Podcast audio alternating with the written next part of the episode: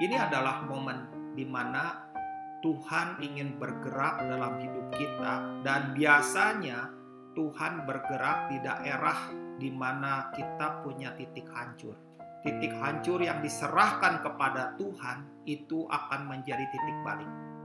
Dan setiap titik luka diserahkan kepada Tuhan itu akan menjadi titik sembuh. Dan ketika titik balik dan titik sembuh itu kita selalu mengikuti momen-momen ilahi yang Tuhan munculkan, maka titik balik dan titik sembuh itu akan menjadi titik di mana pengurapan mengalir dengan kuat dalam hidup kita.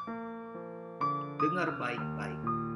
Setiap titik hancur yang diserahkan kepada Tuhan di titik itu memunculkan sesuatu yang baru.